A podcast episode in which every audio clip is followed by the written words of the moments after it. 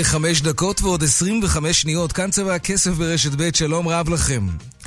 בואו שימו רגע בצד את קשיי היומיום, את המינוס בבנק, את המשכנתה, את הקידום בעבודה שאתם כל כך רוצים ולא מגיע. תשכחו רגע מכל זה ונספר לכם משהו מעודד. מעודד, אולי, לא יודע. יש סיכוי לא רע בכלל שאנחנו כולנו חיים בתוך מציאות מדומה, בסימולציה שמישהו הריץ במחשב. אנחנו לא באמת קיימים. אנחנו תוכנת מחשב שמישהו כתב אותה. או כמו שהיטיבו לתאר בספר קוד סמוי, אנחנו משתתפים בסימולציה של דסטין המחוצ'קן, ילד מתבגר שחי אי שם, והוא בניגוד אלינו בן אדם אמיתי שחי בעולם אמיתי, עם טכנולוגיה כל כך מתקדמת שיודעת ליצור סימולציות כאלה ולברוא עולמות כמו שלנו. בקיצור, אנחנו חיים בתוך המחשב של דסטין המחוצ'קן, וזו תיאוריה רצינית מאוד, קוראים לה השערת הסימולציה האמיתית. תחפשו בוויקיפדיה, תראו את זה. איש העסקים אילון מאסק מאמין בה, פיזיקאים זוכי פרס נובל מאמינים בתיאוריה הזאת, ואם ההשערה הזאת נכונה, אז כל הקשיים שלנו הם סתם. הם פשוט סתם, הם, הם לא באמת. גם אנחנו לא באמת. גם כסף זה לא משהו אמיתי. וכאן צבע הכסף, באמת באמת אבל. מעכשיו ועד חמש העורכת שוש פורמן, מפיק צבע הכסף אביגל בשור, הטכנאי רומן סורקין, אני יאיר ויינרם, מוזמנים לעקוב גם בטוויטר, הדואל שלנו כסף שטרודל כאן.org.il, כסף כרוכית, סליחה. מוזמנים ליצור קשר גם בדף הפייסבוק שלנו כאן ב', מיד מתחילים.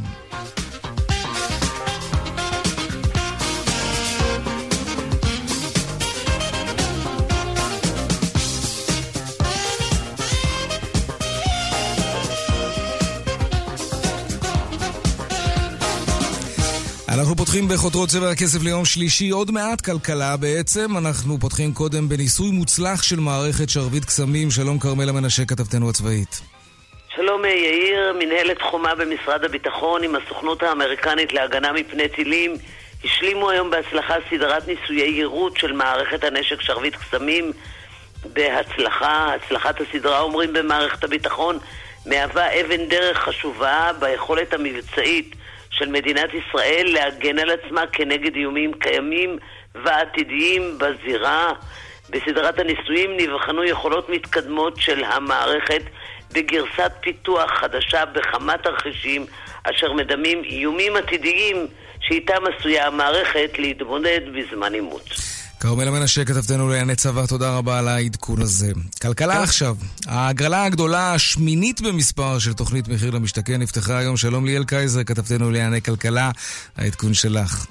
שלום יאיר, כן, כמו שאתה אומר, במסגרת ההגרלה שיצאה לדרך הבוקר, יוכלו הזכאים אה, הרשומים בתוכנית להגריל את הזכות לרכוש אה, במחיר מוזל כ-5,200 דירות ב-13 יישובים שונים. יאיר לראשונה, אחרי באמת תקופה ארוכה שבה מבטיחים הגרלה גם בתל אביב, ההגרלה הנוכחית כוללת כ-200 דירות בעיר mm. שהיא לב אזור הביקוש. נכון. ערים נוספות שמופיעות גם הן בפעם הראשונה הן בני ברק, ג'סר א-זרקא, אריאל ובני ברק. ההרשמה להגרלה הזאת אמורה אה, להסתיים בשבוע הבא ביום רביעי. נאמר יאיר שזו עשויה להיות ההגרלה האחרונה של מחיר למשתכן, זו תוכנית הדגל של שר האוצר הנוכחי, משה כחלון. לא בטוח שהממשלה הבאה תחליט, אה, תבחר להמשיך איתה. בואו נשמע דברים שאמר לנו היום כחלון בהקשר הזה. התוכנית מחיר למשתכן היא תוכנית לאומית שנותנת מענה לזוגות הצעירים באזורי ביקוש ובאזורי הפריפריה, ואסור להפסיק אותה. התוכנית המחיר למשתכן חייבת להמשיך. ליאל קייזר, כתבתנו לענייני כלכלה, תודה רבה על העדכון הזה. ועכשיו לתקלה הגדולה בפרטנר, שעות שלקוחות החברה התקשו לגלוש ברשת אה, הדור הרביעי. גם להוציא ולקבל שיחות לא היה להם קל. עוד מעט עמית עומר, כתבתנו, תעדכן מה מצב הלקוחות של פרטנר. עדיין באותו עניין פחות או יותר, ישראל היא יצואנית מספר אחת בעולם של טכנולוגיות פריצה לטלפונים סלולריים. האם זה כבוד גדול? ומה עושה אותנו כל כך טובים בזה? עוד מעט נדבר גם על זה. ועוד תמרון מוצלח לחללית שלנו בראשית, בדרך לירח. שלום שירה הדס נקר, כתבתנו, העדכון שלך מאי שם בחלל החיצון. כן, שלום יאיר. אז לא בחלל החיצון, אבל בחדר הבקרה ביהוד חגגו היום תמרון נוסף מוצלח העלה החללית בראשית, בשעה שתיים וחצי החללית ביצעה את התימון בנקודה הקרובה לכדור הארץ. החללית נכנסת כעת למסלול ששיא גובהו יהיה 405 אלף קילומטרים מכדור הארץ, ובעצם הדבר הבא הוא לכידת החללית בכוח הכבידה של, היר... של הירח. זה יקרה ברביעי באפריל, וכולנו נחכה עכשיו לזה. שירה הדס נגר, תודה רבה, ובהצלחה לבראשית. דוח שיאני השכר אה, התפרסם הבוקר, רופאים ועובדי אה, נמל, זה מה שכדאי לכם להיות כשתהיו גדולים אם אתם רוצים להרוויח הרבה מאוד כסף. אפשר גם הייטקיסטים, אבל רק אם אתם מוכנים להסתפק בפחות מ-200 אלף שקלים בחודש. עוד מעט נדבר על זה עם עמית תומר. פיקדון לחיילים המשוחררים כבר לא צריך לרדוף אחרי הכסף, איך לא חשבו על זה קודם? הוא פשוט יופקד בחשבון הבנק שלנו. גאוני ממש. ומי הוא מנהל טוב? כזה שמכיל את העובדים שלו? או כזה שחותך ישר, מהר ולעניין? אולי שני הטיפוסים האלה יודעים לנהל. בגוגל כתבו את עשרת הדיברות למנהלים הטובים. שירה הדס נקר תשוב אלינו אחר כך ותספר לנו, כי לא הספקנו לדבר על זה אתמול. אב לילדה שחזרה בתשובה, הוא כל כך התעצבן עליה שהיא בחרה לחיות חיים אחרים, אז הוא נשאל אותה מהצוואה. למרות שהוא התחייב להוריש לה חלק מהדירה שלו. זה הגיע לבית המשפט. איך זה הסתיים? עוד מעט הפרטים. וסיפור מתח כלכלי היום ברוח פורים על גבר שהתחפש לאישה והוציא מגברים את פרטי האשראי שלהם. סיפור מתח כלכלי, אם יותיר לנו הזמן, והפינות הקבועות שלנו, הדיווח משוקי הכספים וחיות כיס כמדי יום בסביבות 4 או 30. אלה הכותרות, כאן צבע הכסף, ממשיכים מיד.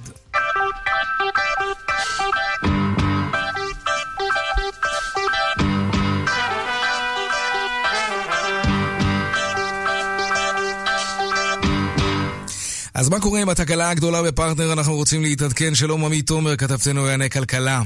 שלום יאיר. אז uh, ממה שאנחנו uh, מבינים, ממה שנמסר uh, מפרטנר כבר לפני uh, כחצי שעה, התקלה uh, נפתרה.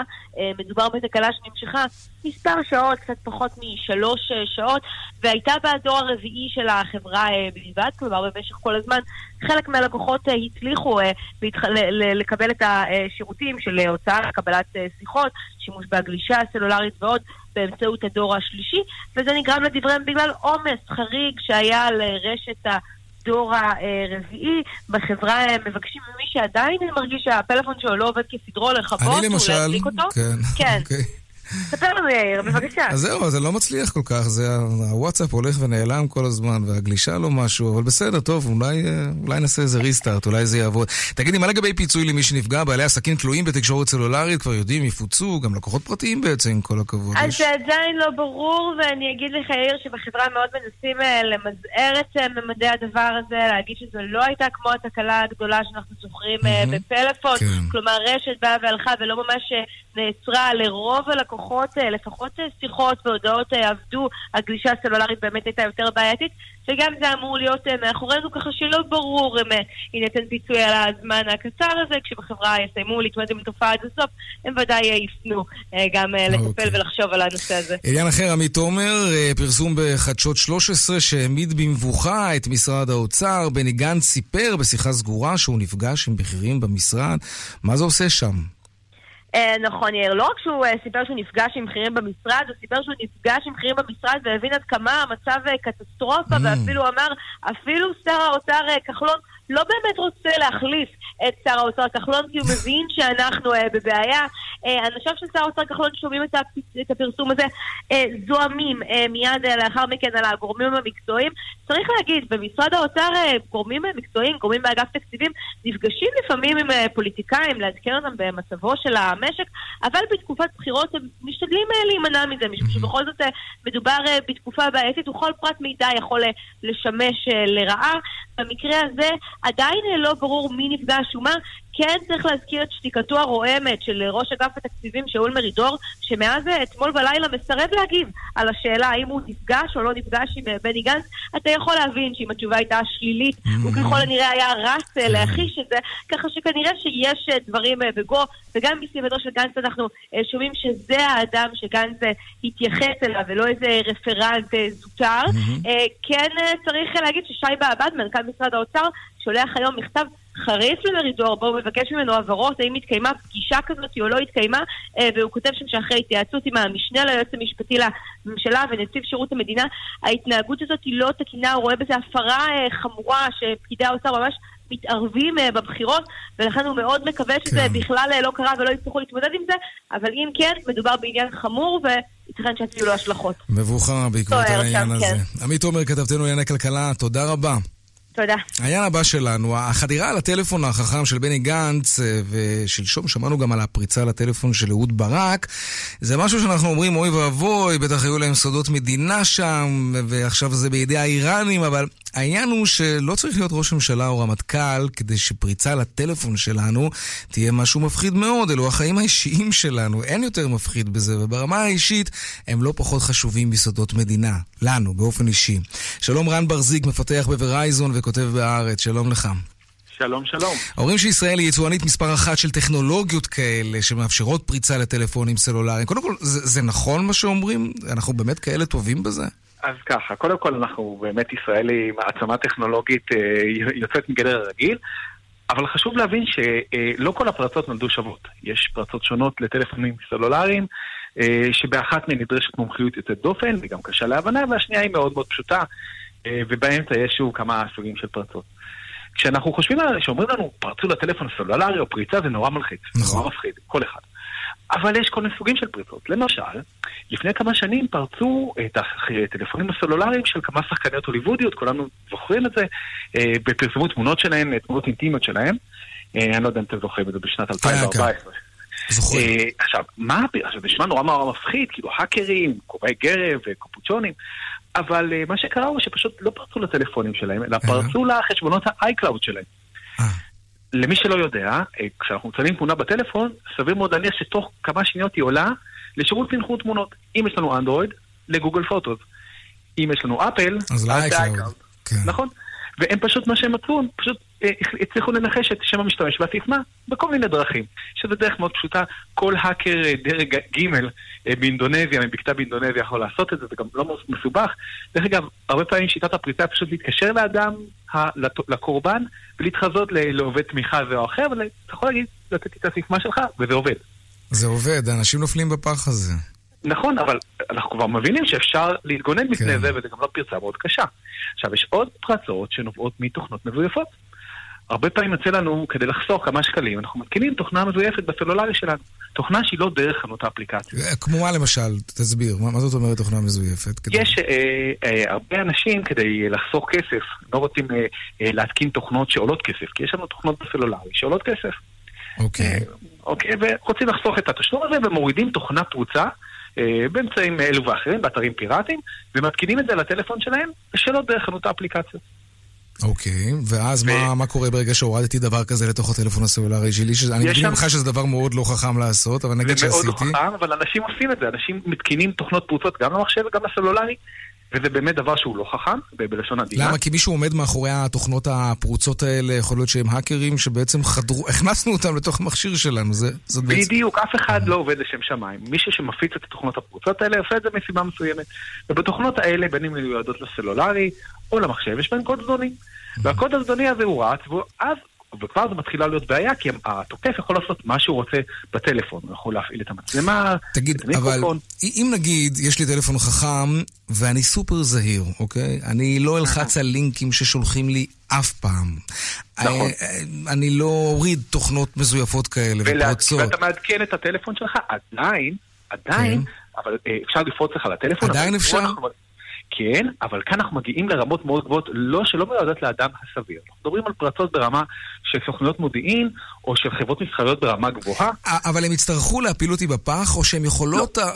הם יכולים בעצם להיכנס לי לתוך הטלפון גם בלי שאני אכניס אותם בלחיצה על איזשהו לינק. כלומר... באופן, באופן עקרוני כן. באופן עקרוני כן קורה? מה? אנחנו, הם יכולים פשוט להיכנס לתוך הטלפון שלי? כן. איך, איך זה קורה? יש פרצות שנקראות Zero Day. מה זה זירו? זה פרצות שעדיין לא התגלו על ידי אה, מערכות ההפעלה, וחלקן ניתנות לגישה או כן. להפעלה באמצעות אה, אה, וי-פיי, או באמצעות בלוטוס, או באמצעות, באמצעות, באמצעים אחרים. אבל אלו הם יכולות של מדינה, אתה אומר, זה לא כן. משהו שזה... מה שקורה שאם הם משתמשים בפרצות האלה יותר מדי ומנצלים אותם יותר מדי, אז מה שקורה שיצרניות הסלולרי, מתי שישימו לב שמישהו פורק פה ליותר מדי אנשים, כן. יגלו את הפרצה ויסגרו אותה. בגלל זה מייעדים את הפרצות האלה לא אל, אליך ולא אליי, אה, ולא לאף אחד שהוא, שהוא מהמאזינים, אלא למטרות איכותיות, מטרות זהב, מה שנקרא. כמו רמטכ"לים לשעבר. עכשיו, אם, אבל יותר מרמטכ"לים לשעבר, גם רמטכ"לים נוכחיים, כי שוב, זה פרצות ברמה גבוהה, וגם לאדם הסביר אין שום דרך כן. להתגונן מפניהן, אלא רק סוכנות שמגינה עליו. וזו הבעיה, דרך אגב, עם גנץ. כי, כי מישהו היה צריך להגן עליו. הוא לא היה יכול להתגונן בשום צורה. טוב, בכלל יש כן. יותר מדי ערפל סביב הסיפור הזה, לא ברור בדיוק מה היה שם. רן כן, ברזיק, מפתח בוורייזון וכותב בהארץ, אה, זמננו תם, היה מאוד מעניין. תודה רבה. תודה רבה לכם ויום טוב. אנחנו uh, חוזרים לדבר על uh, דוח שיאני השכר במגזר הציבורי שמתפרסם הבוקר, והשיאנים כמו בכל שנה הם הרופאים, שכרם הממוצע הוא 39,000 שקלים בחודש, ואיפה עוד מרוויחים הכי הרבה? עמית תומר, כתבתנו לענייני כלכלה מדווחת. מי הם שיאני השכר במגזר הציבורי? דוח שמפרסם הבוקר הממונה על השכר במשרד האוצר מספק הצצה לתלושי המשכורת של עובדי החברות הממשלתיות והגופים הנתמכים על ידי המדינה. מי שמשכורותיהם היו הגבוהות ביותר במגזר הציבורי ב-2017 הם כרגיל הרופאים, שהרוויחו 39,000 שקלים בממוצע מדי חודש. שיאן השכר לשנת 2017 הוא רופא מומחה בהדסה שמשכורתו הייתה מעל ל-252,000 שקלים בחודש. מיד אחריו ברשימה רופא עיניים מומחה בקופת החולים כללית, שהשתכר מעל ל-180,000 שקלים בחודש, ומנהל יחידת הכירורגיה הכללית בקופה עם משכורת חודשית של יותר מ-160 אלף שקלים. מנכ"ל התעשייה האווירית גם כן במקום גבוה, עם שכר של כ-125 אלף שקלים מדי חודש, עובד ברפאל משתכר 113 אלף שקלים, ונתב בנמל אשדוד מרוויח כמעט 100 אלף שקלים. עוד עולה מהדוח כי השכר הממוצע החודשי למשרה מלאה בגופים הציבוריים הוא כ-16,000 שקלים. זו עלייה של כמעט 300 שקלים משנה קודמת. בחברות הממשלתיות השכר הממוצע הגבוה ביותר במגזר הציבורי, כמעט 22,000 שקלים לחודש. אבל כשמסתכלים לפי מגדר, תמונת המצב שונה. למרות שאת מרבית המשרות במגזר הציבורי, 59% מהאישות נשים, שכרן עומד בממוצע על 65% בלבד מזה של הגברים. ומי שעוד מרגיש שהנתונים לא עושים עמו צדק, הם העובדים הסוציאליים. בדוח נטען שהשכר הממוצע בקרבם עמד ב-2017 בממוצע על 13,600 שקלים למשרה מלאה, ובביטוח הלאומי הסכום מזנק עוד יותר, למעל 22,000 שקלים משכורת ממוצעת. מדובר בנתון משמעותי, משום ש-60% מהעובדים הסוציאליים מועסקים במגזר הציבורי. הם שרק לאחרונה שבתו במחאה על האלימות כלפי העובדים הסוציאליים ותנאי העבודה והשכר שלהם, מסרו בתגובה ספינים על שכר ופייק משכורות, לא על הגב שלנו. המשכורות האמיתיות שהעובדים הסוציאליים מרוויחים נמוכות בחצי מהמשכורות המפורסמות. שלום דוקטור משה קוסטינר, ממלא מקום וסגן יושב ראש ההסתדרות הרפואית ויושב ראש ארגון רופאי קופות החולים, שלום לך. שלום רב. שמע, דוקטור אה, קוסטינר, באמת, באמת לא מצרות העין, אני נשבע לך. מי שמוצלח ועובד קשה שירוויח לבריאות, תרתי משמע, אבל משכורת של 252 אלף שקלים בחודש בבית חולים כמו הדסה, כולם זוכרים את המצוקה הכלכלית של בית החולים הזה, יש גם גירעונות בקופות החולים. איך בכל זאת אפשר להסביר רמת שכר כזו במקומות כאלה? לקחתם אה, תשפיץ שבפירמידה והפכתם אותה לכלל. מדובר ברופא בודד. אה, אני לא מכיר את המקרה הספציפי הזה, אבל אני מניח שזה מקרה מאוד מאוד חריג. יש פה עוד מקרה של 180 אלף שקלים בחודש בקופת חולים כללית, נדמה לי. המשכורות האלה זה, זה, זה, זה משהו כל כך נדיר, לפי מה שאתה בעצם אומר? אה, א', כן, א'. כן. אה, אם, אם נעשה רזולוציה ונעשה drill down לכל מקרה ומקרה, אני בטוח שתמצאו שכל רופא כזה עובד בשתיים ולפעמים יותר משרות, ככה שבעצם צריך לקחת את הכל בפרופורציות, והמשכורת האמיתית היא ממש לא זו המשכורת. מה זאת אומרת? שזה... לא הבנתי. זאת אומרת שברוב המקרים רופאים לא מסתפקים במשרה אחת, אלא עובדים במשרה וחצי, שתי משרות, שלוש משרות. עדיין במגזר כלל... הציבורי. עדיין במגזר, mm-hmm. במגזר הציבורי, אבל כן. הם עובדים א', זה לא תמיד בציבורי, זה בתאגידים. ב', אני מניח שבהדסה, ושוב, אני מסתייג, לא מכיר את המקרה לגופו, אבל אני מניח שמעבר למשרה הציבורית שלו, הוא גם עובד שם בשר"פ, וכשאוספים את כל הנתונים ביחד, mm-hmm. מגיעים למשכורת שיא כזאתי. שוב, זה לא המשכורת של הרופאים. רחוק מאוד מהמשכורות. אני מאחל שהיינו מקבלים משכורות כאלה, אבל זה לא המקרה הקלאסי. מה המצב הרופאים הצעירים? כמה משתכר היום רופא מתחיל בבית חולים, בקופת חולים? אני יכול להגיד שהרופאים, אה, לאו דווקא רופא מתחיל. רופא מתחיל זה, זה ממש ביזיון. מרוויח משהו כמו 12-13 אלף שקל, וגם פה אנחנו ברוטו? מדברים על רופא, על רופא שעובד לא כמו כל עם ישראל 7-8 שעות ביום, אלא עובד 26 שעות ביום, למרות שיש 24 שעות, כפי שאתה בטח יודע, ביממה. ביממה. מעבר, כן. זה, אני מדגיש ביום או ביממה, למרות שיש 24. כן. כן, הרופאים המתמחים, לצערי הרב, עובדים 26, וגם זה רק על פי בתיאוריה. הם בדרך כלל נשארים. במטאפורה, לא בתיאוריה. מה זאת אומרת 26 שעות ביממה? בפועל, בפועל הם עובדים הרבה יותר, הרבה יותר מ-26 שעות ברצף. הם עובדים שעות רבות, הם עושים ימים כלילות, הם לא רואים את המשפחה, הם לא רואים את הילדים שלהם גדלים, הם לא רואים שבת, הם לא רואים חגים, הם עובדים מסביב לשעון. אבל גם פה, במקרה הזה של אותו רופא בכיר שמשתכר יותר מ-250 אלף שקלים, אתה אומר, הרופאים האלה עובדים משרה וחצי, לפעמים שתי משרות. כלומר, נכון. את, גם רופאים צעירים עובדים, נאמר, יממה ויותר, וגם אה, רופאים בכירים, ככל הנראה, עובדים יממה ויותר כדי לקבל שכר כזה. נכון מאוד, נכון מאוד, כולם עובדים קשה, ושוב אני מדגיש, לקחתי מקרה אחד של 250 או 217 אלף, כמו שקראתי, והפכתם אותו לכלל. מקרה נדיר ביותר. המשכורות הממוצעות של הרופאים הן אפילו מתחת למשכורת הממוצעת שמופיעה שם ברשימה של 39 אלף שקל, וגם המשכורות האלה, כפי שאמרתי, אם, אם באמת תבדוק אם זה למשרה או ליותר ממשרה, אז אפשר לחצות אותם לחצי. טוב, האמת שאני רואה פה את השכר הממוצע. כן. השכר הממוצע של רופאים הוא 39 אלף שקלים, ולרופא, כן, זה בהחלט משכורת uh, מכובדת, אנחנו מדברים כאן על ממוצע. אגב, אתה יודע מהו השכר החציוני של רופאים במגזר הציבורי? לא, אני לא יודע, אבל שוב אני אומר, קשה מאוד לדבר על משכורת של רופאים. אני חושב שאין עוד הרבה מקצועות, אולי אין בכלל, שבו כן. אדם עובד, עובד יותר ממשרה אחת. Uh, יש מחסור עצום, כמו שאתה יודע, ברופאים. וזה בא לידי ביטוי שרופא צריך לעבוד יותר מאשר במשרה אחת. ולכן, אני אומר שוב... כמה אה, רופאים חסרים היום? אני חושב שדיברנו על זה כמה פעמים בצבע הכסף, אבל לא כל כך התעמקנו. אה, עד כמה המצוקה הזאת מסוכנת? יש מחסור עצום של רופאים, מדובר במחסור של מאות ואלפי רופאים. יש צורך להוסיף בכל שנה לפחות, לפחות, אני אומר, כן. בין 500 ל-1,000, בין 500 ל-1,000 רופאים. בבתי החולים, ואותו מספר במרפאות הקהילה. יש מחסור עצום, מישהו צריך לטפל בחולים, ולכן הרופאים עובדים כמו משוגעים, עובדים יותר ממשרה אחת. זאת הסיבה שאתה מנסה לקבוע תור לרופא משפחה ואומרים לך שיש תור פנוי בעוד שבועיים? זאת הסיבה? על זה אני מדבר, כן. וזה לא צריך להיות ככה. כן. אבל אם היו, אם היו מוסיפים עוד את המספרי הרופאים שהייתי אומר לך, היית רואה שהמשכורת הסכום שמוקדש למשכורת הרופאים היה נחצה לשתיים, או אפילו לשלוש. לכן, לא צריך להתרשם מהמספרים. זאת מלחמת תעמולה של האוצר, אנחנו מתקרבים להסכמי השכר החדשים.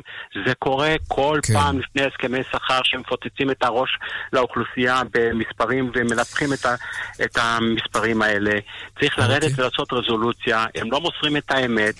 כל המספרים שאתה קורא עליהם של 200 ו-180, טוב, אי אפשר להעלים אותם. לחשוב, אתה צריך לחשוב, סליחה, אתה צריך לחשוב שזה בעצם עבודה של שלושה, שניים עד שלושה רופאים. אוקיי. ועכשיו תעשה את המספר האמיתי. אה, זה מכניס לפרופורציות. דוקטור משה קוסטינר, ממלא מקום וסגן יושב ראש ההסתדרות הרפואית, תודה רבה. בבקשה, יום טוב. ביי ביי. יום טוב.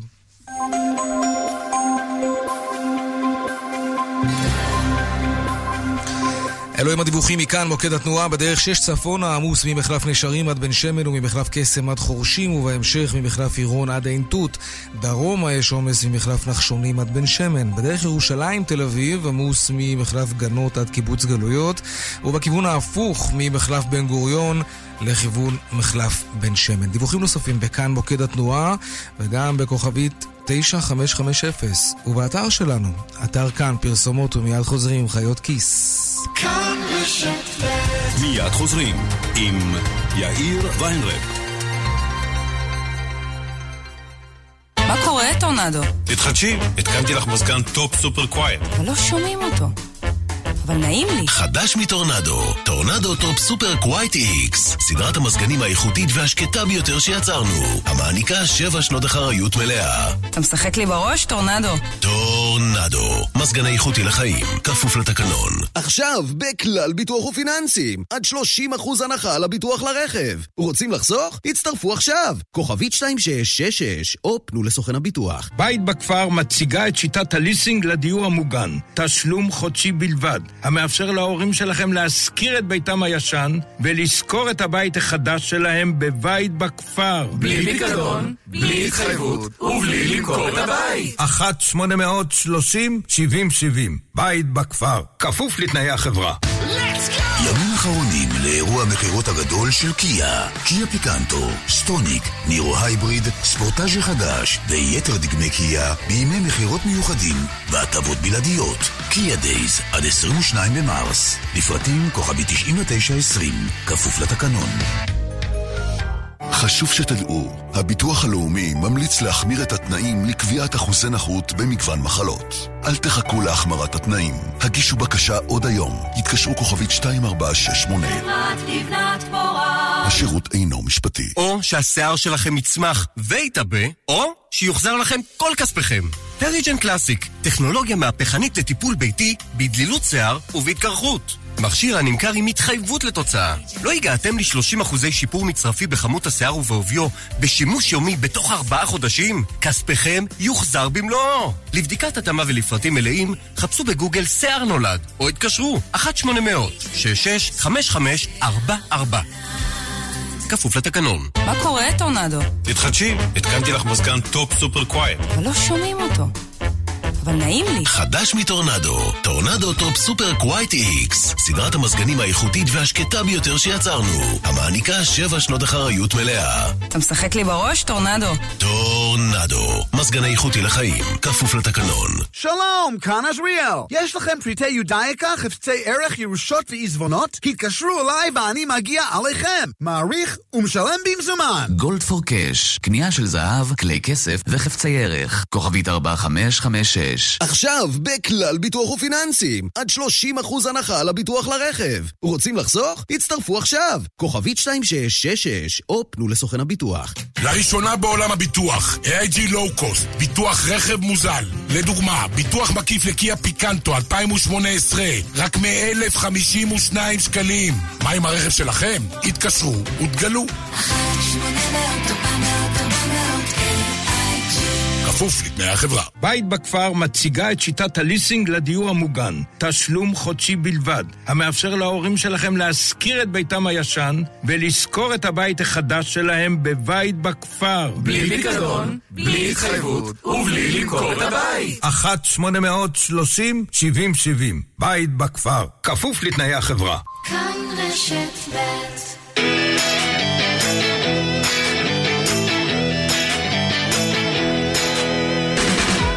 חיות כיס עכשיו, אתם שואלים, וחיות כיס עונות אפשר לשאול בטוויטר, אשטג חיות כיס ללא רווח, וגם בדואל שלנו כסף כרוכית כאן.org.il. והיום שאלה של נדב, ונדב שואל כך, בשבוע שעבר, הרבה מדינות השביתו את המטוסים החדשים של בואינג מהסוג שהיה מעורב בהתרסקויות האחרונות.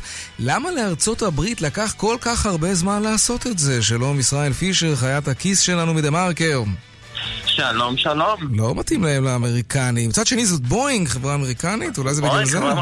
הנה סיפור על הון, שלטון וקונספירציות.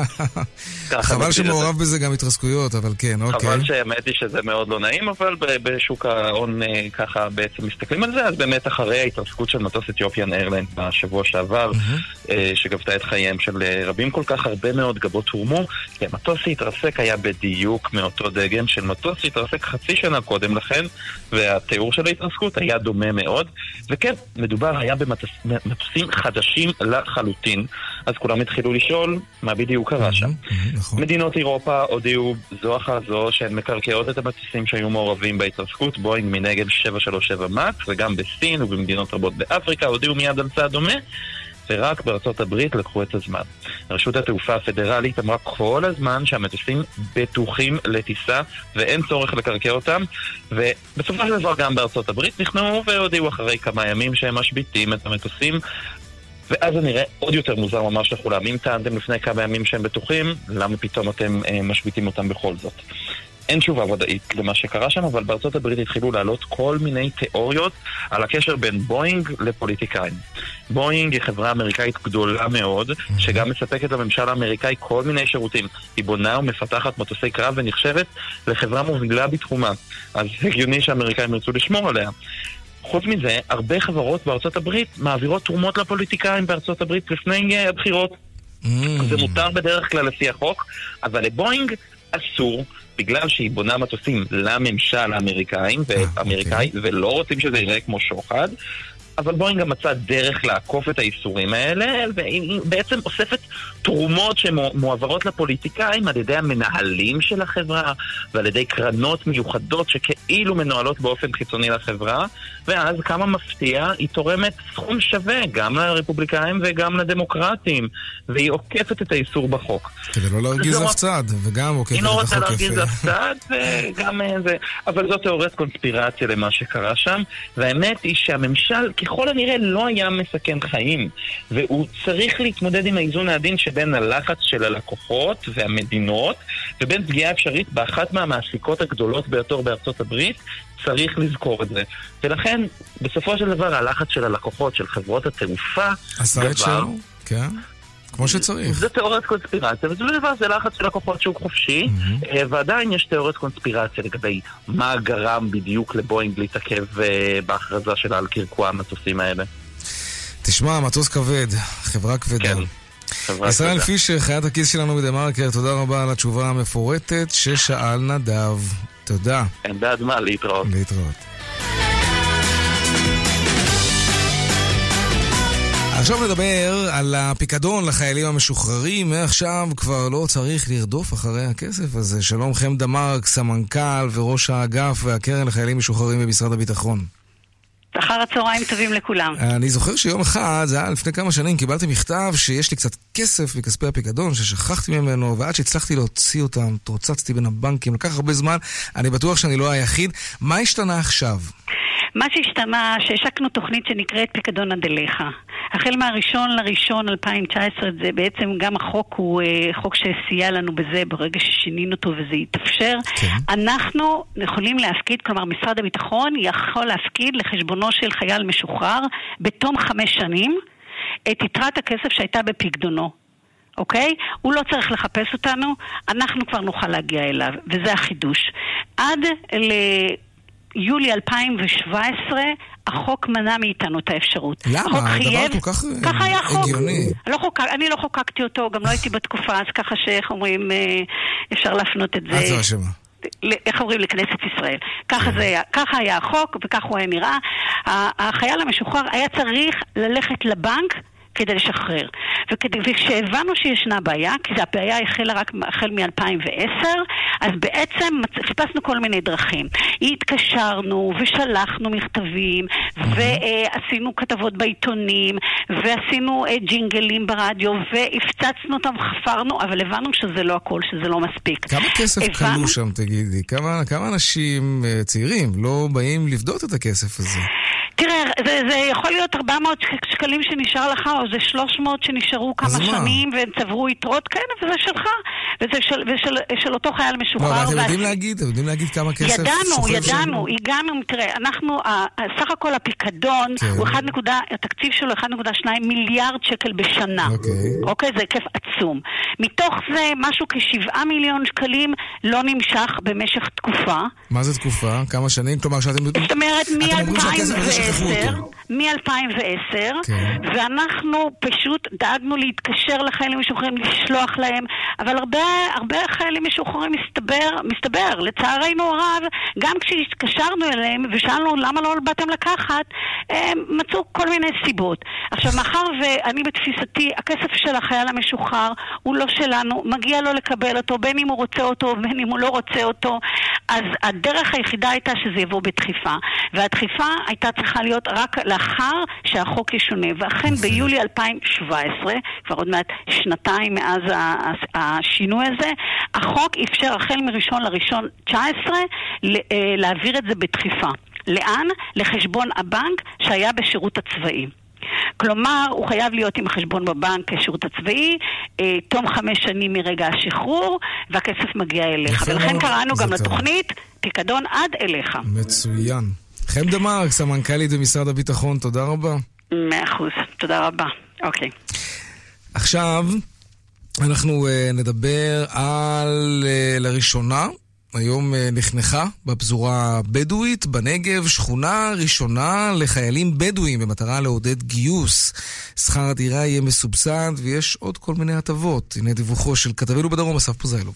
המשפחה הראשונה שנכנסת לשכונה החדשה היא משפחת אחיו של הגשש אלמנה של בינת, שנהרג לפני 11 שנים בהיתקלות עם מחבלים ליד נחל עוז. השכונה הראשונה הזו מסוגה לחיילים בדואים במטרה לעודד גיוס. נמצאת ליד נבטים, בה בינתיים רק תשע קרווילות, גודל כל אחת כמאה מטר רבוע עם גינה קטנה ושכר דירה של מאות שקלים בודדים. בהמשך תקום שכונה נוספת עם תשע קרווילות אחרות שאמורות להפוך כולן למבנה קבע. כל הפרויקט הזה, על פי יאיר מעיין, ראש הרשות להסדרת התיישבות הבדואים, עולה 15 מיליון שקלים. אנחנו נותנים מעבר לשכונת החיילים, אנחנו נותנים uh, לכל חייל בדואי מקבל מגרש uh, עם uh, הנחה של 70% על מחיר המגרש. חייל שגר בפזורה מקבל מאיתנו מענק של 100,000 שקל, בנוסף למענקים של הפזורה. החיילים uh, בכל היישובים העירוניים מקבלים עדיפות בבחירת המגרשים וקדימות ראשונה במכירת המגרשים. Okay. אוקיי. Uh, בנוסף הם מקבלים הטבות שקשורות לנושא של uh, לימודים אקדמיים, הטבות של מקצוע אה, כמו למשל פתחנו קורס לנהיגת רכב כבד תוך כדי שירותם בצה"ל. מי שבוחר את הדיירים לשכונת החיילים הבדואים החדשה הראשונה מסוגה הוא האגף החברתי-ביטחוני במשרד הביטחון, תתפעל אותה החטיבה להתיישבות. מספר המתגייסים הבדואים קטן מאוד, כ-200 בשנה שעברה, מתוך אלפים רבים פוטנציאליים. יש גם מספרים מזעריים של הצטרפות לשירות לאומי גם בתוך המגזר הבדואי. אחרי מבצע בעזה, הכמות הזאת יורדת אפילו יותר.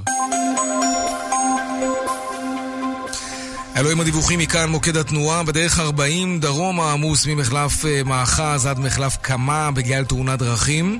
ובדרך 6 צפונה עמוס ממחלף נשרים עד בן שמן וממחלף קסם עד חורשים. בהמשך עמוס גם ממחלף עירון עד עין תות. דרומה עמוס ממחלף נחשונים עד בן שמן. באיילון צפונה עמוס ממחלף חולון וקיבוץ גלויות עד גלילות. דרומה עמוס מרוקח עד לגוארדיה וממחלף וולפסון עד דוב הוז. דיווחים נוספים בכאן מוקד התנועה כוכבי 9550 ובאתר כאן פרסומות ומיד חוזרים. מיד חוזרים עם יאיר ויינרב. בשביל רותם, כל בוקר הוא מבחן. לסגור את הכפתור בחולצה? נכשלתי. סובלת מדלקת מפרקים שגרונית? יש דרך מתקדמת שיכולה לעזור לך לעבור את היום-יום. פני לרופא או חפשי בגוגל מפרק. שירות לציבור. מוגש מטעם חברת פייזר. לקוחות לאומי, לראשונה בישראל. מזמינים פגישה בכל סניף לאומי, באתר, ביישומון או בכוכבית 5522 ומדלגים על התור. דיגיטל זה לאומי. לאומי איתך. איזה פינק? פינק בראשית, התפוח הישראלי. פינק בראשית, תפוחים מקהלת הצבא האדום על שם אלכסנדרוב מגיעה לישראל ובפעם הראשונה תערך את הגבעטרון 18 עד 24 במרס הופעות בתל אביב, בחיפה, בבאר שבע ולאור הביקוש הרב מופע נוסף בירושלים כרטיסים לתל אביב ולחיפה בקופת לאן, לבאר שבע בקופת שפע, לירושלים בקופת בימות עם מחירים כאלה כבר לא צריך להתפשר. דלתות פנדור מציגה קולקציית קלאסיק החל ב-1185 שקלים כפוף לתקנון. דלתות פנדור, סימן שלא התפשרתם. שוקה שלום. שלום, אה, אני עוזב את שוקה. עובר לתשעה מיליון. אני רוצה לחסוך, ומי משתמש עוד בסוכן היום? מי משתמש בסוכן? סליחה, כשאתה רוצה לטוס לחו"ל, אתה לא הולך לסוכן נסיעות לקנות כרטיס? אה, לא. סליחה, אז מה אתה עושה? אתה פשוט מגיע לשדה, עולה למטוס בשושו, מתיישב איפה שפנוי ומקווה שלא יבוא כרטיסן? לא, אנשים, הלם. במקום לממן סוכן, עוברים לביטוח 9 מיליון. גם חוסכים כסף וגם נהנים מחודשיים מתנה בביטוח מקיף לרכב. 03 9 מיליון איי-די-איי חברה לביטוח, כפוף לתקנון. התחלנו! פסח שמח במחסני תאורה. נברשת שנייה בשקל. שמעתם נכון, נברשת שנייה שבמבצע בשקל בלבד. כולל קולקציית האביב על מאות נברשות ומנורות תלייה. מהרו ואל תפסחו. מחסני תאורה, כפוף לתקנון. שירביט שלום. היי, אה, זה שוב חנוך דאום. כן, חנוך, איך אפשר לעזור? כן, תגידי, בעניין החודשיים מתנה בביטוח הרכב, יש סיכוי להשאיר את זה בינינו? פשוט לאשתי יש יום הולדת, רציתי להפתיע. לא, זה מבצע לכל המצטרפים. חוץ מזה, זה ברדיו. אז תנמיכי. עכשיו בשירביט, חודשיים מתנה בביטוח המקיף לרכב. חודשיים מתנה. כוכבית 2003, שירביט. כפוף לתנאי המבצע. לקוחות לאומי, לראשונה בישראל. מזמינים פגישה בכל סניף לאומי, באתר, ביישומון או בכוכבית 5522 ומדלגים על התור. דיגיטל זה לאומי, לאומי איתך. איזה פינק? פינק בראשית, התפוח הישראלי. פינק בראשית, תפוחים מטופחים, מפסקות גליל גולן. הפעם עולים. בחמישי, מוקדמות היורו יוצאות לדרך. ישראל נגד סלובניה. חמישי, רבע לעשר בערב. שידור חי בכאן 11 בטלוויזיה ובכאן רשת ב'. הפעם אנחנו עולים ליורו. כאן רשת ב' 15 דקות לפני השעה 5, סיפור מעניין שפרסמה אלה לוי ויינרב מגלובס על אבא שהבטיח לבת שלו הבטחה שיש לה משמעות כלכלית גדולה ואז הוא התחרט כי הבת חזרה בתשובה והבת לא ויתרה, היא פנתה לבית המשפט. איך זה נגמר? שלום עורך הדין ארתור שני, מומחה לדיני משפחה.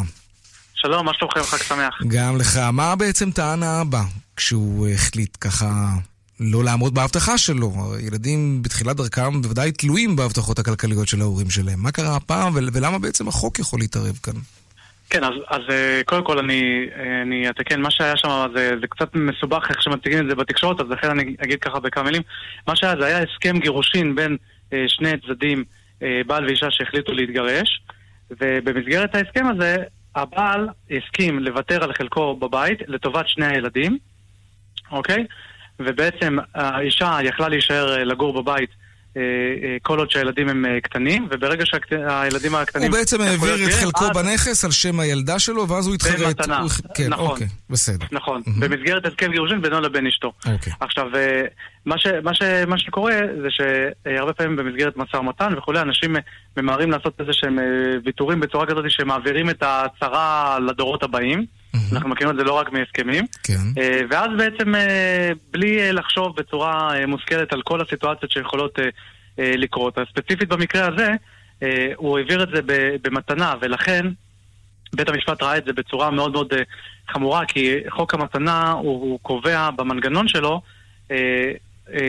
כמו שאומרים ב, במאמר הציבור, נגעת נסעת, או במאמר הילדים, בלי חרטות. בלי זאת אומרת חרטות, שברגע, כן, ברגע שמישהו החליט שהוא נותן מתנה, אז אה, בלי חרטות. עכשיו, דרך אגב, יש גם חזקה בתוך המשפחה שמשהו שניתן, הוא ניתן כמתנה. זאת אומרת, הרבה פעמים במסגרת... אה, אה, אה, נישואין או משהו כזה, אה, הורים למשל נותנים איזשהו אה, רכב או איזושהי הלוואה ואז אה, אה, יש איזשהו סכסוך ופתאום אה, נפרדים או מתגרשים או משהו כזה ופתאום ההורים באים ואומרים מה פתאום זאת הלוואה, זה מהצד השני. אוקיי, אוקיי. עכשיו אין דבר כזה לפי המשפט, מתנה זה מתנה, אי אפשר לחזור אז מה, ולהגיד בעצם ברגע לא שהוא, רציתי. ברגע שהוא הצהיר אה, במסגרת הסכם הגירושין, פחות רלוונטי שהם התגרשו, אבל ברגע שהוא נתן מתנה את חלקו בדירה המשותפת לביתו, רשם את זה על שמה, הוא לא יכול היה בעצם לחזור בו מההבטחה הזאת. מתנה זאת מתנה, נגעת נסעת. נכון, מתנה, נכון, נגעת נסעת ואני גם מה, אגיד מה ש... היה הרקע, אגב, לזה שהוא ניסה לקחת את חלקו בדירה בחזרה? זה באמת עניין של היא- אורח החיים שהיא בחרה לעצמה, היא חזרה בתשובה, זה הרגיז אותו, והוא פשוט החליט במידה לא, מסוימת... פשוט, פשוט, אה, פשוט, קודם קודם כל, קודם כל זה ברור, קודם כל זה ברור ש, שאין בחזרה בתשובה אה, התנכרות. גם אם אה, רוצים אה, לדון בזה ולהגיד האם כן, האם לא, אין כאן שום אה, אה, התנכרות בעניין של חזרה בתשובה. ובכל מקרה, הולכים למ, למק, למקום ה, ה, השורשי. אתה ברגע שאתה החלטת לתת, אז או שאתה במסמך בכתב, אתה מתנה תנאים, שהמתנה תושלם רק בהתקיים א', ב', ג', למשל, אה, רק אם בגיל 21 אה, הבת שלי כל שבוע תשלח לי פרחים ותתקשר אליי פעם ביום ותגיד שאני האבא הכי טוב בעולם, אז היא תקבל את ה- את החצי דירה. אוקיי. אם לא, אז זה שלי. אבל הוא בטח עכשיו- לא יכול היה לקבוע תנאי שאם תשמור על אורח חיים חילוני, רק אז המתנה תהיה שלה. אני מניח שזה לא היה קביל בבית המשפט. לא, למה? אפשר, ל... כן? אפשר לקבוע, כן, אפשר לקבוע? אה, אה, אני אתן כן. לך דירה, הדירה, אני אוריש לך את הדירה רק בתנאי שלא תחזור בתשובה? זה- זה זה חוקתי דבר כזה? לא, אבל זה, כן, זה לא הורשה, הורשה זה רק אחרי פטירה. אתה יודע, בדיני משפחה אנחנו מתעסקים בכל הדברים שכיף, או מתי שמתגרשים, או אוי, מתי שמתגרשים ממש. מהעולם. ירושה זה רק, זה רק כן. בפטירה. פה, ברוך השם, הוא חי, וגם היא בחיים, ואני חייב לומר שבית המשפט לקח את זה בצורה מאוד מאוד רצינית, בתיק שהתנהל בזמן מאוד מאוד קצר של אה, חצי שנה. אבל- בית המשפט אה, חייב אותו ב-50 אלף שקל הוצאות, זה המון. אני רוצה לשאול אותך אבל ברמה העקרונית, הוא הרי טען אה, שבתו לא מכבדת אותו. אה, נכון. האם, האם בעיני החוק יכול לבוא הורה ולומר, נכון, נתתי לביתי, לבני, לילדיי, נתתי להם מתנה, אבל אני חש שהם מתנכרים לי, שהם, שהם לא מכבדים אותי. משמעית, אני רוצה כן, את זה המתנה בחזרה. כן. זאת, נכון, זאת. זאת הטענה. כן, אבל השאלה אם לטענה הזאת יש אחיזה חוקית, האם אני יש, יכול... יש, יש. כן, אוקיי, כן, זה כן, מעניין. כן. אה, אחד, אחד מהדרכים לבקש לחזור בו ממתנה, כן. החוק אומר ככה, רשאי הנותן לחזור בו מהתחייבותו עם החזרה המוצדקת בגלל התנהגות מחפירה של מקבל, המת... מקבל המתנה כלפי הנותן. אוקיי. אין בעיה. או כלפי בן המשפחה, בהכרה ניכרת, במצב הכלכלי או משהו כזה. ניסו בעצם אה, לקלוע לתוך אותו, יש, יש בעצם אה, בחוק את, ה, את, ה, את הכלל, שהכלל הוא אה, בלי חרטות, ויש את החריג לכלל שיש חרטות אם יש התנהגות מחפירה. זה ויש את עשרת. הדיברות, כבד את נכון. אביך ואת אמך כמובן. טוב, זה לא רק נכון, עניין מוסרי, זה גם עניין כלכלי מתברר. נכון. עכשיו, הוא לא טען את זה, הוא טען רק, רק בעניין של, ה, של, ה, אה, של ההתנהגות המחפירה. אבל שוב, אני אזכיר שההסדר, וזה גם הקשה עליו, ההסדר הוא היה בינו לבין אשתו, בלי קשר לילדים. נכון, שה, נכון שה, שהרכוש עבר לילדים במסגרת ההסכם, אבל ההסכם עצמו, הראשוני שבגללו הוא פנה לבית המשפט, זה בינו לבין גרושתו, ולא כלפי הילדה. ואני חושב שחזרה בתשובה היא לא התנהגות אה, מחפירה. בוודאי ב- שלא. בכל מקרה, בכל מקרה, ואני חושב שה- שהיה יותר סביר, עוד לפחות שהיה אולי טוען על איזושהי הרעה במצב הכלכלי, לדעתי זה החריג היותר מוצלח, זה, יש בעצם שני חריגים, את ההתנהגות המחפירה והנושא של ההרעה במצב הכלכלי, אה, אבל בכל מקרה, זה ב- לא היה המקרה הזה, הזה. זה לא היה בכלל האישיו, הוא בכלל לא היה שם, זו הייתה טענה אה, נחמדה, אבל זה לא במקום. כן. עורך הדין ארתור שנים, מומחה לדיני משפחה, תודה רבה. תודה רבה, להתראות. להתראות. עכשיו לעדכון היומי משוקי הכספים. 102 bid for 108 gold. 200, take them.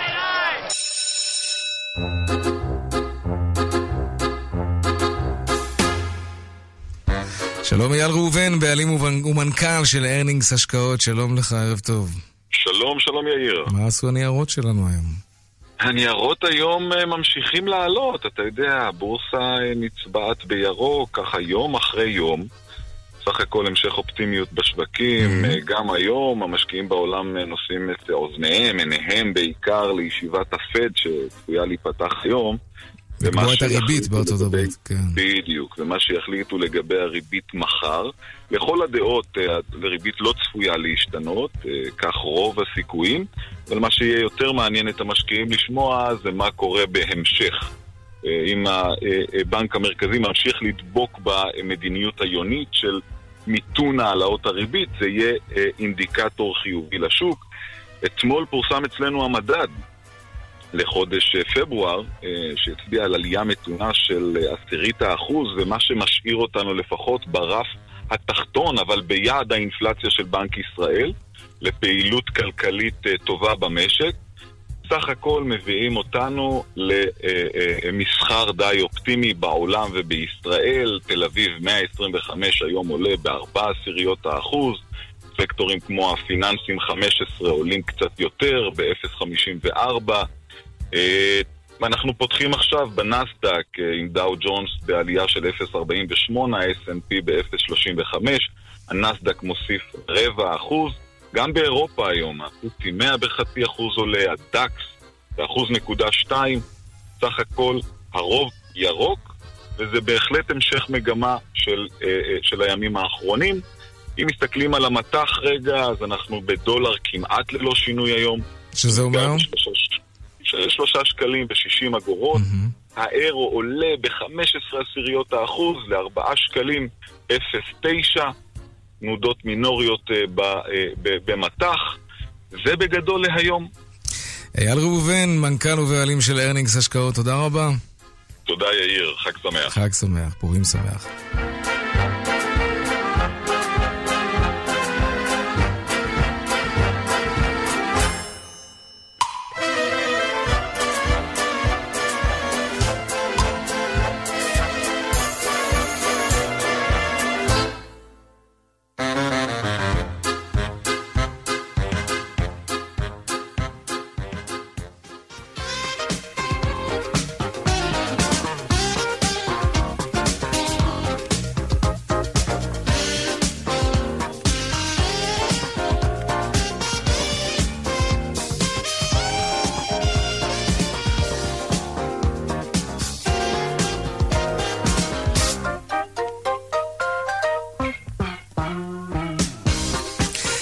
עד כאן צבע הכסף ליום שלישי. העורכת אה, שוש פורמן, מפיק צבע הכסף אה, אביגל בסו, הטכנאי רומן סורקין.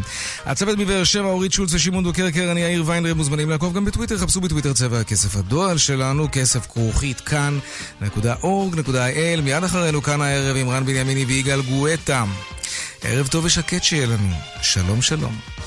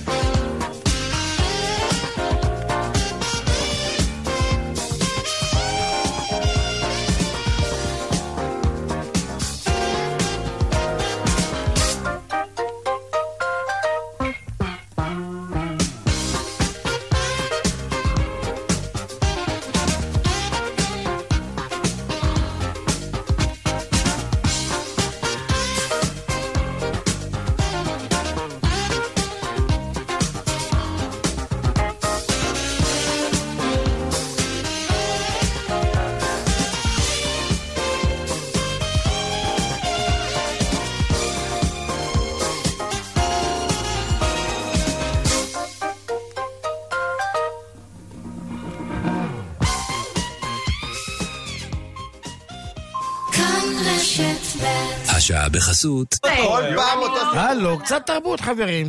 טלפון לתרבות הדיור, והסכסוך פתור. חייגו עכשיו, כוכבית 8484, לחברי האגודה, כפוף לתקנון. בניתוחי קטרקט אין פשרות, אין. אין טל, מרכז רפואת העיניים מהמובילים בישראל, עם אלפי ניתוחים מוצלחים בשנה. למוקד כוכבית 6612, אין טל. המנגבים, המגוונים, המרימים והמורידים. לא משנה איזה טיפוסי משקפיים אתם, סופר פארם אופטיק מזמינה אתכם לפתוח את הקיץ במגוון משקפי שמש רייבן מ-299 שקלים ביבוא מקביל. סופר פארם אופטיק, כבר רואים יותר טוב. כפוף לתנאי המבצע. אני רוצה, אני רוצה מכונית באוטוסנטר, רוצה לקנות מכונית רוצים מכונית? בואו לאוטוסנטר ותענו מהנחה של 25,000 שקלים על מגוון הענקי של רכבים. אוטוסנטר, כוכבית 2332, כפוף לתנאי המבצע. התקדמו עוד היום לבר המים תמי 4 בבל פלוס, ותיהנו ממחיר מיוחד לזמן מוגבל. שטראוס מים, כוכבית 6944 או באתר, בתוקף עד 31 במרס 2019, כפוף לתקנון. כאב ראש, כאב ראש, כאב ראש,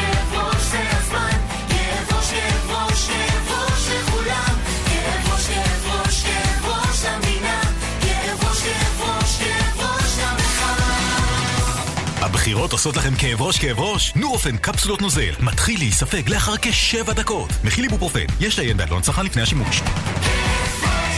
אחי, מכרתי את הרכב שלי. מזל טוב, למי? בהפסד של 40 אלף. בקטנה, אחי, אבל למי... אתה קולט? הפסדתי חמש משכורות! אוקיי, אבל... אלף ארוחות צהריים! אלף! כשאתם מחליפים את הרכב, אתם עלולים להפסיד לא מעט כסף. עם אופרייט, הילדים הטובים של עולם הרכב, תוכלו לחסוך בענק. מגוון דגמי יד ראשונה במחירים מצוינים ובתנאי מימון נוחים. חייגו כוכבית 3130. פקדון ארץ של בנק ירושלים, גם ריבית גבוהה וגם אפשרות למשיכה בכל רגע. חייגו עכשיו, כוכבית 5727, או הפקידו דרך אתר הבנק. ללקוחות כל הבנקים. המשיכה תתאפשר בהתראה של 60 ימים מראש. הבנק רשאי להפסיק ולשנות את המבצע בכל עת, כפוף לתנאי הבנק. בניתוחי עיניים אין פשרות, אין. אין טל, מרכז רפואת העיניים מהמובילים בישראל, עם יותר מ-60 רופאים מומחים. למוקד כוכבית 6612, אין טל. כאן עדי גינגיס, מנהלת אחריות חברתית במרכז הפיתוח של חברת SAP בישראל. אנו חברה שמאמינה באחריות חברתית, דאגה לקהילה ויצירת עולם טוב יותר. ולכן, בחרנו לתרום את עודפי המזון שלנו לנזקקים באמצעות לקט ישראל, כיוזמה משותפת עם חברת ההסעדה. התרומה הזו טובה לסביבה, טובה לכלכלה, ועוזרת למי שזקוק ומחכה לארוחה מזינה. 68 מיליון ארוחות טובות ומזינות נזרקות לפח בכל שנה ושנה בחברות וארגונים. מנהלי חברות, החוק לעידוד הצלת עודפי מזון מאפשר לכם לתרום את עודפי המזון לנזקקים באמצעות לקט ישראל. חייגו עכשיו, כוכבית 5064. רן בנימיני ויגאל גואטה. כאן, אחרי החדשות. כאן רשת ב'